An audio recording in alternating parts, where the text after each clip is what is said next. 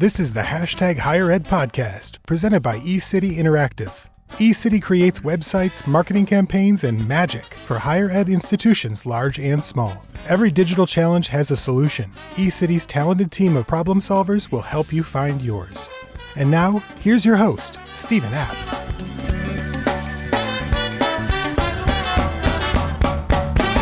Hey, everybody. Welcome to the hashtag Higher Ed podcast. My name is Stephen App. I know we say that we have a great show every week, but I really do think that we have a great show for you today. Uh, my guest is Adam Castro. He is the Vice President for Enrollment Management at Bloomfield College. Uh, a 13 year veteran in higher education, Adam currently oversees admissions, financial aid, uh, bursar, and marketing in his role with Bloomfield.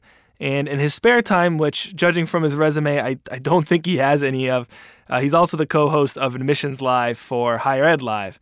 Uh, you know, Adams really had a front row seat to the changing nature of enrollment management and digital media during his time in this in, in the industry. Uh, and we have a lot to touch on because of that. So let's jump right in. Adam Castro, thank you so much for joining the hashtag Higher Ed podcast. My pleasure, man. Thanks for having me. Adam, it's interesting to me, and I mentioned this in the intro. You know, your time in higher education and enrollment management has really coincided with the explosion of digital and social media. So I'm really curious to know, from your perspective, what are the three biggest changes that have occurred in enrollment management and marketing as a result of this new media landscape? Yeah, I think I came along kind of at this renaissance period for higher ed recruitment. Uh, I started on the admission side uh, essentially doing recruiting back in 2003. Um, and you know, it's kind of like going from the 70s to the 80s music wise. Uh, it's kind of like this just just radical change on how we did business uh, over those first few years. And so, definitely the first, the top three things for me uh, are kind of the rise of the CRM and the importance of you know having an, a very organized structure to your comp plans and to your overall recruitment strategy and then finally having you know a platform in which to manage that. Uh, then certainly it's kind of that era of you know students self-selecting, being able to do their own research, uh, not solely relying on their parents or colleges and universities to provide content, rather being able to go out, whether it's on the internet, whether that's uh, through message boards, social media, and be able to do their own research and, and get to know schools on their own terms. Uh, and then finally, you know, coinciding with that is, is certainly the rise of social media. And, you know, colleges and universities, probably for the first time, losing control of their messaging. Um, you know, whereas, you know, for the history of, of colleges, uh, and marketing, you know, they, they completely controlled. It was higher ed professionals, it was marketing professionals controlling the message about an institution. Their brand was created internally where now uh, students can certainly manipulate and, and, change the course of the reputation for a college or university based on their own experience. Uh, so for me, those things have completely changed the game uh, over the last 14 years. So there's a lot to break down there. So let's go one by one here. So starting with the CRM adoption, do you mind sharing what CRM Bloomfield College is using and when you fully adopted it? So we're running uh, Hobsons platforms, and I've been a Hobsons client since back in 2007 uh, when I was director of admission here at Bloomfield. Was part of the decision-making team, was part of the implementation implementation team. Uh, we currently run uh, their Connect platform uh, uh, for our recruitment CRM. We also run their Retain platform for retention CRM, which we're now transitioning to Starfish, which is a, the new platform they they recently acquired.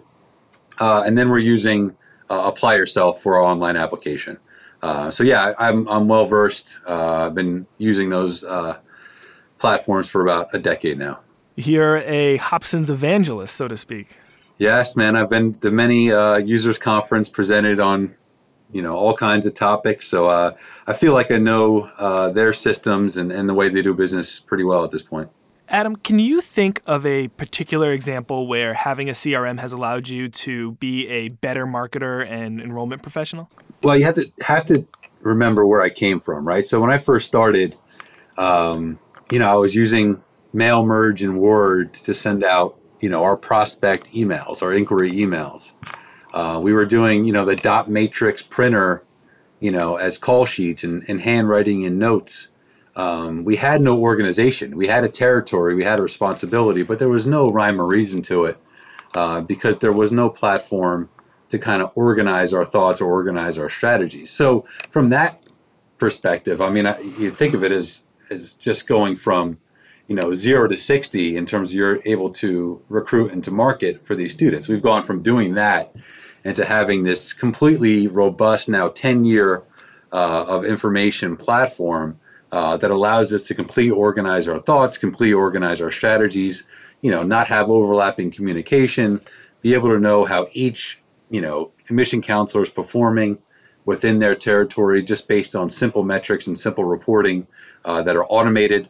Uh, so it's complete. We've, got, I mean, it's it's a completely different world now than it was, um, you know, just 10 years ago. So I think, you know, just in that respect, and just in terms of just the organization within an office of admissions within and being able to integrate that with your marketing efforts you know has completely changed the way um, we even perceive ourselves as marketers. I, th- I, think it you know we, we just consider ourselves as such a, a higher level now than we did a decade ago. When i hear you talk about the automation and you know each of the different platforms that you're using with hobsons it almost makes me think that that's giving rise to a new challenge for you and your team, which is essentially just combing through and making making sense of all of the data that you are collecting. So, can you talk me through how you and your team approach that? So, the biggest challenge for me has been, and probably always will be, is training and getting the, the best return on investment for your CRM platform. So, training, you know,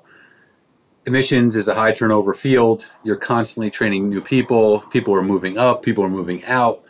Um, so you're investing a lot of time in getting people, you know, kind of invested in their CRM and how to use it and use it effectively. Uh, and there's never enough time to really sit down uh, and you know do a week long training on how to effectively you know develop a communication plan within the CRM platform or how to create you know reports that you can use um, there's just never enough time for that because you know we're a small shop. You know we have large territories. We're constantly traveling. We're constantly reviewing applications.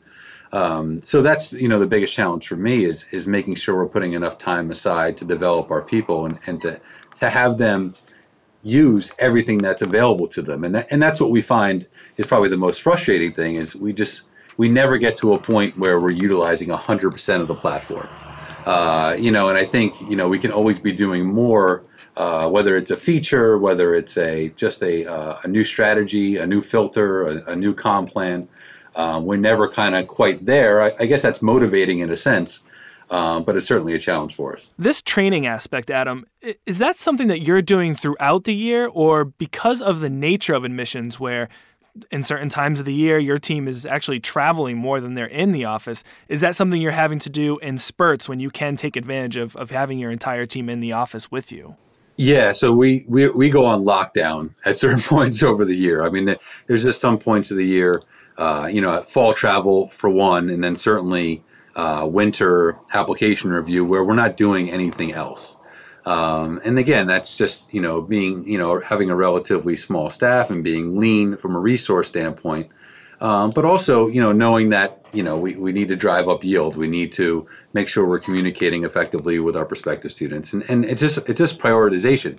So we really have, and and the other thing is, you know, there's no stopping for us. We're not a May 1st school uh, necessarily. We're certainly uh, have a better picture on where we're going to be in June 1st. Some, sometimes I say June, July 1st uh, in terms of where we're going to be with the fall. You know, so we're working throughout the summer. So we really have this kind of small window, probably in August, leading up to maybe, you know, September 15th, once fall travel really starts kicking up again, um, to kind of fit all these trainings in. And it's not just the CRM, right? It's you know, getting everybody up to date on our new view book and, and getting our talking points in order and, and getting our guidance counselor and school counselor mailings out. So there's a lot going on in a, in a short period of time. And then, you know, we do like to let people take vacation every now and, and again. So that's important too. you're, you're very generous. Uh, you mentioned earlier, you know, the different features that you have within these platforms, you know, with your CRM.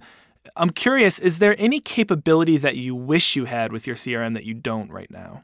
Uh, yeah, I mean, I think I, I think there could be a more, you know, kind of intuitive on-demand reporting. Uh, you know, I, there's one feature in the Hobson suite of products which I absolutely love, which I think is underutilized in the field, and that's it's called Watch Attributes, which is essentially, you know, taking an attribute that's attached to a student record and putting eyes on it. So the second anything happens with that, whether an inquiry goes to an applicant or an applicant comes for a visit or a, you know an accepted student files their FAFSA or an accepted student deposits, we're watching those things within the CRM. So the second those, those activities go down, uh, we can alert whether I'm alerted or their appropriate counselor is alerted or they they they fall out into a report um, you know, we know that that's happening, and, and we have specific things that we want to constantly be watching. Uh, but I think you know, building out and giving that, you know, using that on a granular level, you know, for an, an admission counselor that just came on board, that just went through a training, and being able to develop, you know, kind of that network of information that he or she is going to need to do their job effectively. I think you know once that's figured out and, and to kind of do that in, you know in that drag and drop environment that people are so used to now with kind of web 2.0 stuff i think once we figure that out and it's really easy to use you know on your mobile for instance um, that's kind of going to be a game changer in the field. Uh, i don't think we're quite there yet. Is that feature about mobility adam? You know i'm thinking about a, a counselor being on the road and you know you mentioned your having your mobile phone. I'm thinking does about being anywhere, but still being able to react to an alert when it's appropriate to do so. Yeah, I think it's you know everything is app based now, right? I mean, it's um, you know when something goes on in my bank account, um, good, bad, or indifferent, uh, I'm getting you know uh, a push notification to my phone with an actionable item, um, and I think that's the way we're going to be going. I, I think uh, everything is going to be in real time. Uh, so when we're doing decisions, you know, let's say I'm at a high school uh, doing instant decisions and, and doing file review kind of on the spot with some students, you know, and, and making that decision on my mobile and triggering a communication plan that, you know, is in motion before that student leaves the room. Um, I think we're very close to that. I don't think we're quite there yet. Uh, I don't know if schools are across the board are ready for that type of uh, on-demand uh, communication, um, but I certainly think that's where we're heading.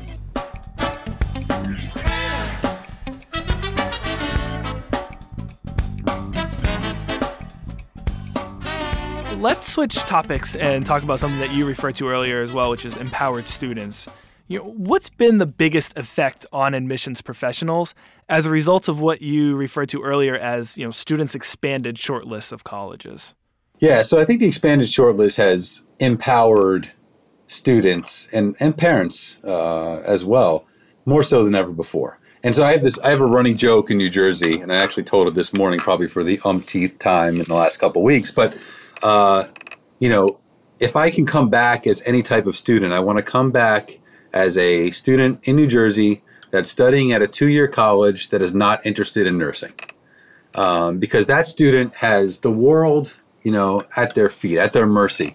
Um, because they're going to, you know, schools are falling over um, to recruit that student as a transfer student, particularly in, in, in our state. Um, and, you know, they'll go around, they can shop for the best offer, and they, ho- they hold all the cards. And that was never the case, you know, 10, 20, 30 years ago. Uh, certainly when, when my generation was going to college, the school hold, held all the cards. The admission counselor held all the cards. And, and they were certainly driving the process, both from an informational standpoint, but from a, a decision standpoint. If they let you in, they were doing you a favor. Um, and that almost was true at every institution. Now, obviously, we know um, that there are different levels in terms of uh, elite institutions, tier one institutions, versus um, you know less selective institutions, and so that certainly changes the dynamic depending on the type of institution you work for. But nevertheless, I think that that dynamic has changed almost across the board now, save for you know the top one percent uh, of institutions in terms of selectivity. The student has so much more power now, and so I think admissions has been slow to react to that. Uh, and I think only now is we're understanding that you know, we need to have metrics that, that drive our decision making. And the student, it's going to be on the student's terms. So it's going to be whether the student wants to pick up the phone. Well, guess what? They don't. Whether the student's going to want to return an email or apply to an email. Well, guess what? They don't. Um, if you're fortunate enough for them to come visit your campus, what are you doing with that information? Because now they've indicated, you know, a certain level of interest that you need to take very seriously. And I think, um, you know, uh, historically that hasn't been the case. So I think we're all still playing a little bit of catch up. And the schools that completely understand that now, I think we're seeing them kind of separate themselves in the market. I imagine with more students doing their research on their own, you know, without really contacting you until they're ready to apply, are you seeing a rise in dark applications as a result of this new media landscape? So it's really interesting, and, and I love this topic because I, I, find it fascinating. Um, the what we're seeing at Bloomfield, I think, is a little bit unique. So essentially, what students are, and I will answer your question, I promise. But essentially, what students are are doing is is using our online application or the Common application as an inquiry tool. Uh, so we're seeing an increase in students that are first source application uh, interest. Um, but what they're not doing is they're not completing that application in a timely manner. Um, so we're getting that information. Obviously, we know if a student has started an application and not completed it, whether that's on uh, our our homegrown application or the common application, and we're taking that information and we're dropping them right into the appropriate inquiry communication plan. But they're sitting there for a while, so it's almost like they're just going to bypass our inquiry form. They're going to bypass those initial events as a sophomore or junior or what have you. Uh, and they're just going to go right to the application. And they're going to treat that as their entry. And they're going to sit back uh, and know that we know that that application was started and not submitted and allow us to come to them, whether that's with information or just kind of a push to complete the process. Uh, and again, I think that almost empowers the student, that puts them in a position of power. And I think they've caught on uh, and they realize that that is a good, very good thing and a good position to be in from their perspective. So, and I don't think this is a problem for what we do. I just think it's a little bit of a disruptor, and I think it's again just something that admission office needs to adapt to. Adam, I'm I'm curious to know, and without making you give away too many of your secrets here. how are you communicating with that student differently than a student who has followed a more traditional path of enrollment? They've visited campus, they filled out an information form at a college fair. Is it an entirely different communication plan, or is it just a more accelerated version of the same plan? It's similar content, and I've gotten to the point where it's evolved now, and I, am treating them very much like a traditional inquiry because that's what I think they are. I just think it's a new way to express it. Uh, so I don't think it's terribly different than a student that's meeting an admission counselor, you know, at their table and filling out an old school inquiry card and doing it this way. Uh, because most likely they've probably met a counselor at some point, but just never filled out the inquiry card. And this is just the, you know their way of expressing their interest on their terms. Um, but you know, I, I think what I like to do is acknowledge the situation that they're in with each communication. So every time I speak to that student, whether it's you know they've opted in the text messaging, which I love, or um, email communication, which I hate, um, or if a, a counselor is, is, gets them on the phone or they call us, we want to acknowledge the fact that yes, uh, Johnny, we know that you started an online application on this date. Um, we're just, you know, we're wondering where you are in the process and, and, and whether we can expect your application. And start it, the conversation at that point and then work out from there in terms of their questions or their next course of action, which very much, uh, which very well may be that they want to visit before they complete their online application. Uh, and we'll certainly, you know, accommodate them to do so. Uh, I just think it's a little bit of a change uh, in thinking, and and I think again, this is where the CRM comes in. You know, knowledge is power um, for an admission counselor. So if they know every attribute from that student, anything that we can know, they're gonna they're gonna use that in their communication to drive you know the end result, which is ultimately you know, we want that student to complete their application. We want that student to visit. And we want that student to ultimately com- to be admitted uh, and choose us. Adam, you mentioned something that I can't let slide, even though it's going to take us slightly off topic here. You said text messaging, which I love, and email marketing, which I hate. I would love to know why you feel that way about these communication channels. Uh, I, I, just listen to our students. I, I recently did a higher ed live uh, episode in which I had a student on who, who happened to be on a gap year. Uh, and we started talking about email. Um, you know, and I and I, said, I turned to him. I said, "So just tell us what you think about email." He says, "He says I don't want to tell you anything about email because the one thing I don't want you to do is email me." Um, and I, and I and I so you know I was more old school, and when email was a thing, I, I was all about it. Uh, but now I think it's it's become a crutch in a lot of admission offices, and it's one of the things that I look out for more than anything else in terms of how we're doing our business. And the last thing I want is for email to be the source of all of our uh, you know pushes to the to get students to the next level. Like for instance, if we're having an open house or if we're having an accepted student day, I don't want email generation, um, you know, to a web form to be the you know the number one way a student has uh, RSVP'd for that event. Um, we've seen historically that show rates for those students are significantly lower than students that RSVP on the phone or RSVP via text. Um, and so I think it's become a crutch because it's easy to automate. Um, you can take the you know the person out of it and you can just kind of set it and forget it.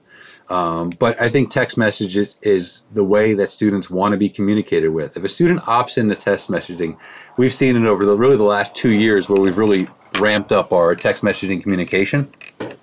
Uh, if they've opted in text messaging, they are so much more engaged uh, than students that don't. Where in we it becomes m- much easier for us to kind of pare down our inquiry and applicant pools and really focus in on the students uh, that have a higher level of interest in us.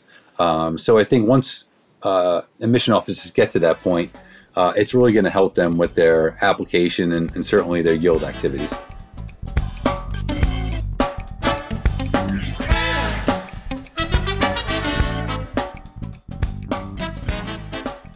I feel like this last section was a nice segue into this third major change that you mentioned, which is the rise of social media and how you know it's really enabled everyone to to become marketers, not just you know marketers.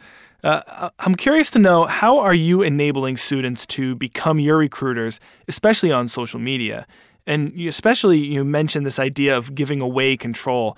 How are you balancing this concern about giving away control with creating authentic brand ambassadors who can recruit on your behalf? I was I was the worst control freak when it came to messaging. Um, you know, when I came into my position uh, here at VP at, at, the institution about six years ago, I wanted control of everything. I, I, I pretty much built our communication plan from scratch. Um, I, w- I was handing out scripts to admission counselors on, on when you get a student on the phone, this is what you should be doing. Uh, our student ambassadors, uh, telemarketers, um, like robots. Um, and I, have eased off of that considerably uh, in recent years. Um, and, and I'm to the point now where, you know, uh, from our perspective, organic content, real content is far more effective than anything that I could put together.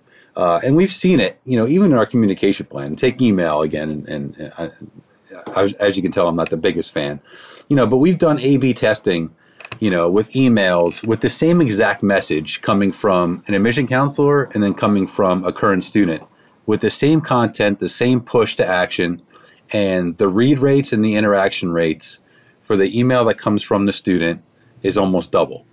Um, and you know that's just changing you know a couple of you know tense and and make maybe intentionally making a grammatical error or two uh, you know, in the email and trying to make it really authentic, or letting the student just develop the email themselves with the same messaging.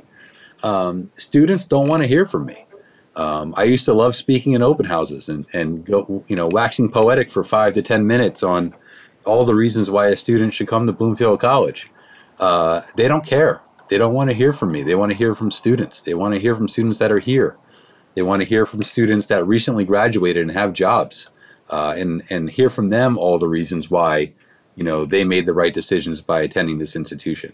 Um, so I think you know that has made it easier for me to relinquish the control because I know um, that our prospective students and even our current students want that kind of content. So I was always completely scared about well. If you're just going to shoot some video with your iPhone, you're going to be bouncing around. The, the audio is going to be terrible. There's going to be no production value how are we going to put that on our Twitter feed uh, from the institution? Um, but then when you ask a student, you know, the last thing they want is a produced video. They don't want, you know, you know, the marketed video that's five minutes long that goes into every aspect of the college. They want short information from real students about real students. Um, so I, have uh, I, have becoming a lot more calm these days in terms of monitoring our social media. We, we know we're doing a ton of stuff in terms of uh, that's really cool in terms of student takeovers of Twitter, of Instagram. Uh, and what we found is, you know, our students are becoming our best marketers. You know, they they know the students that are doing great work on our campus, and they can find them and have better access to them to get the information uh, out from them and get it out on social media. Uh, and they know what students want to hear. Um, so we found that we our voice has changed quite a bit once we have allowed our students to really become, you know, our primary marketers. I think stereotypes aside, it would be safe to say that your students are technically savvy. They know the platforms. Uh, you mentioned, you know, they know the content that your students want to have. Uh, they're able to put together that content quickly. Earlier, you mentioned training in regards to your staff and your CRM. I'm wondering if you're facing the same challenges with training when it comes to having a staff with a digital skill set or in terms of collaborating with your marketing department to create the type of content that engages your prospective students. Yeah, I, th- I think so. We, I think we relate to the social media game. I mean, to be perfectly honest, um, you know, we you know we were playing catch up for a long time there, but it was kind of good in a way because we were all kind of learning as we went. You know, whether that's the admission office, whether that's the marketing office, the financial aid office, we were all trying to figure out the best way to connect uh, via social media. And I, I think we just kind of grew with it. Uh, and that it started very much as you know a news deposit, depository or an events depository, you know. And now it has grown into something that really has, you know, some valuable, you know, interesting content um, that you're not going to get in our view book, that you're not going to get necessarily on our website, that you have to get on our social media platforms because it just gives you a whole new level of access uh, to the institution. So, you know, our students have certainly kind of connected with that, and our admission staff has has really bought in to this idea that it not everything has to be buttoned up, uh, and you can talk to students, you know, on their terms and the way they talk, uh, which may not be, you know, the way we're going to, you know, write in a view book. Um, and I think once we kind of got over that and, and became more comfortable in our own skin, particularly on social media, um, that's had a very positive trickle down effect to kind of everything that we do from a communication standpoint. Adam, you mentioned earlier your you know need for control earlier in your career. I'm curious, is it just seeing the content succeed that you didn't create or that you didn't have control over? Is that what it takes to become more comfortable with this balance of not having control? I think so. I, I, one of the biggest things I was I was I am I'm still a huge proponent of it on every platform is the idea of A/B testing. Uh, it, the one piece of advice I give every office that's having problems communicating with students is uh, you have to be testing the same messaging using different uh, you know keywords, whether that's a different subject or a, a different voice, a different graphic uh, a d- different platform entirely in terms of you know CRM or, or traditional, more traditional means. Um, yeah, so I, I think um, just kind of doing the research and, and also benchmarking against what other schools are doing and, and you know read rates and response rates that, that that are out there as industry norms. You know, I think really helped me evolve uh, in terms of um, you know my thinking in terms of how students want to be communicated with, and I think that's also evolving. I, I think every year, um, you know, you're dealing with a, a, different group of students that, that speak in a different manner, uh, that are using different platforms. Uh, who knows what's, you know, how we're going to be communicating with students five years from now. I'm sure some of the things that we hold dear in terms of social media now will be completely off the grid, and there's going to be two, three, maybe 10 things replacing it. And, and we're going to have to be kind of omnipresent uh, where our students are. And I, and I think that's a very exciting thing for the field, but it also puts a lot of pressure. You know, I think particularly at you know small institutions that may not necessarily have a sole social media person or you know a large you know web development uh, division that can that can kind of you know do things you know on the fly and, and change things and and so you know and, and but we need to keep up you know just as much as institutions with a lot more resources so it'll be a challenge but it's an exciting time one thing that I want to make sure we get to talk about today is yields. You know, it's a, it's a very timely issue right now. And I don't know what the situation is at Bloomfield, of course, but nationally, you know, fewer students are applying to college. Uh, and that's led many schools to turn their focus to improving yield to maintain their class sizes. So I'm wondering if you could talk a little bit about how Bloomfield College has adjusted its approach to yield and you know what's working and, and what isn't. Yeah, so fewer students, more applications per student, right? So that, that's the challenge. It's not going away. Um, you know, we may have a, a, year here or there where there's a giant movement to trim down those lists, but um, it's not going to happen. It, it's so easy to apply to college now. Um, you know, it, it, really, you know, and again, I, I, think students have seen this as maintaining uh, a position of strength uh, in the college search process and not narrowing down their choices and, and, and, casting a wide net because it gives them more options. And I think they perceive that uh, as something that's important um, in terms of security uh, in that decision because it's such a stressful time for them. So, not going to go away. Uh, I think the biggest thing for yield for us, and, and I think I touched on it a little bit earlier, is prioritization within your inquiry, application, and admit pools.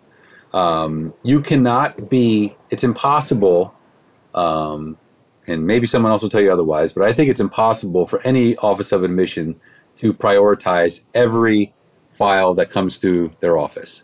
And so you have to make a decision. And how you make that decision, I think, is really important.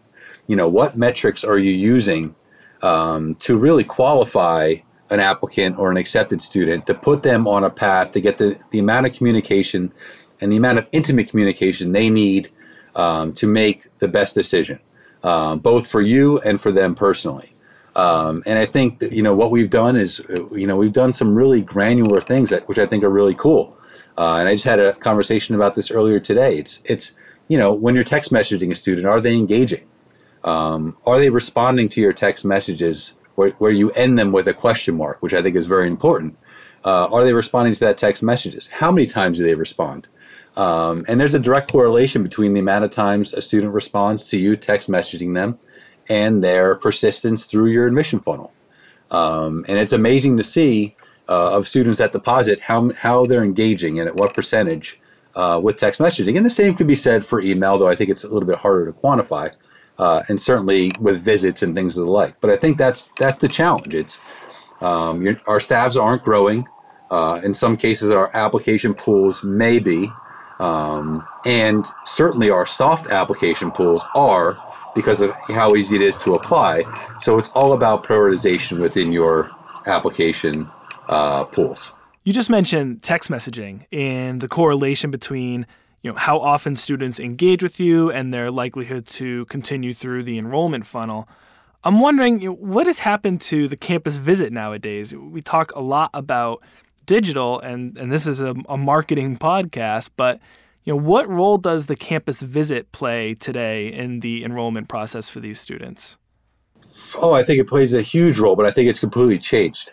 Um, you know, I, I, still think, you know, particularly when you're talking about a, a, small institution like Bloomfield College, fit is still extremely important.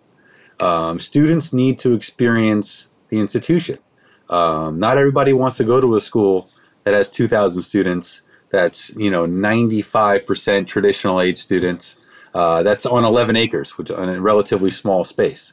Um, you know, you have to see an institution like this to know if you feel comfortable there. So that's not going to go away. You can bring up any every 360 virtual tour imaginable and show every room on your campus. It's still not going to replace, you know, that feeling you get when you walk into the student center, the smell, you know, the way the students, uh, you know, are, are, talking to each other, the volume, uh, the energy. You can't replace that, and I don't think that's going to be replaced anytime soon.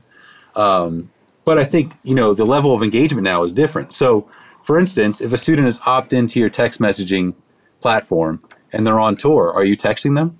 Are you checking in halfway through that tour and asking them if they're having a great time or if they need anything? Um, those that's capability that wasn't available even five years ago, uh, and now it's readily available for almost your entire inquiry and applicant pool. Um, but are you leveraging it? And I, so I think that's a, a new way of thinking in terms of, of, of, the campus tour. And also, you know, it's it's how do you differentiate yourself? Um, you know, there's there's a lot of one-upsmanship when it comes to college admission these days, and and um, you know whether you know I talked about in a recent uh, episode of Higher Ed Live. You know, there's a, you know one admissions office constantly has fresh cookies baking in their admission office because they want that smell um, to be, you know, the, the thing that people think about about their office every time they step in and really attribute it to their office and the people in that office. And I think that's a really, you know, high level marketing to, to, to try to, you know, uh, connect, you know, your college with a particular feeling uh, when students visit. And uh, so I think people are thinking on, on a much higher plane now. Um, and people that aren't thinking like that, I think, are, are, are being left behind in terms of the, the student visit experience.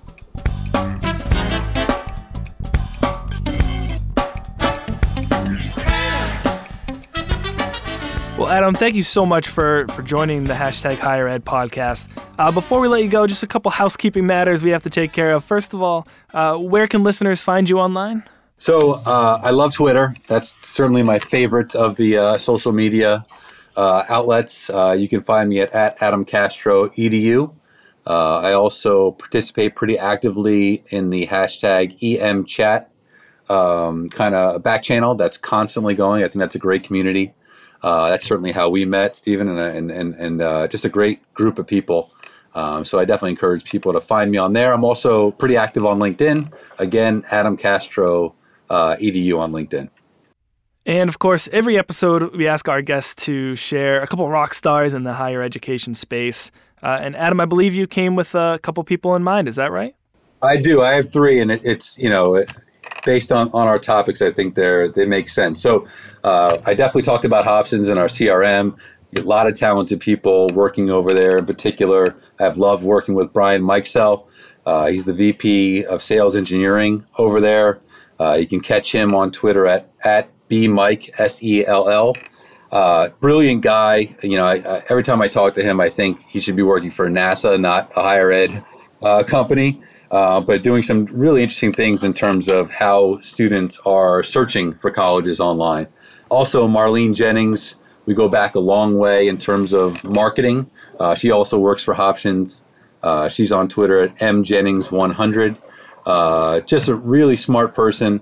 Uh, we go back, you know, when we were, you know, solely relying on prospect mailings and view books, and now, you know, doing so much more in the digital space uh, with Active Match and things like that that Hobsons offers. So two great uh, Hobsons uh, partners that I've worked with for a long time. And then, you know, on the social media front, I've been pumping this person up on every platform I can recently. But Dr. Liz Gross, uh, she's a social media and market research strategist. Uh, super cool person, great follow on Twitter. Um, she's at Liz Gross 144, has her own blog uh, teaches classes on social media. She really turned me on to this idea of social listening, you know, kind of that next level um, uh, way stu- uh, colleges can figure out how students are talking about them on all social media platforms, not just, you know, the main, you know, Twitters and, and Instagrams and Facebook, but there's a lot, lot more different platforms that students are talking about you on and, being able to consolidate that information and, and have it influence your decision making. So, three really talented people that I love working with. Well, Adam Castro, one more time, thank you so much for joining the hashtag higher ed podcast. I, I feel like we could probably talk for another hour and a half, two hours here, but uh, and the, for the sake of our audience and for the sake of your time, uh, we'll let you off the hook. But uh, I really appreciate you coming on the show, and we'll talk to you soon. All right, looking forward to future episodes. Take care.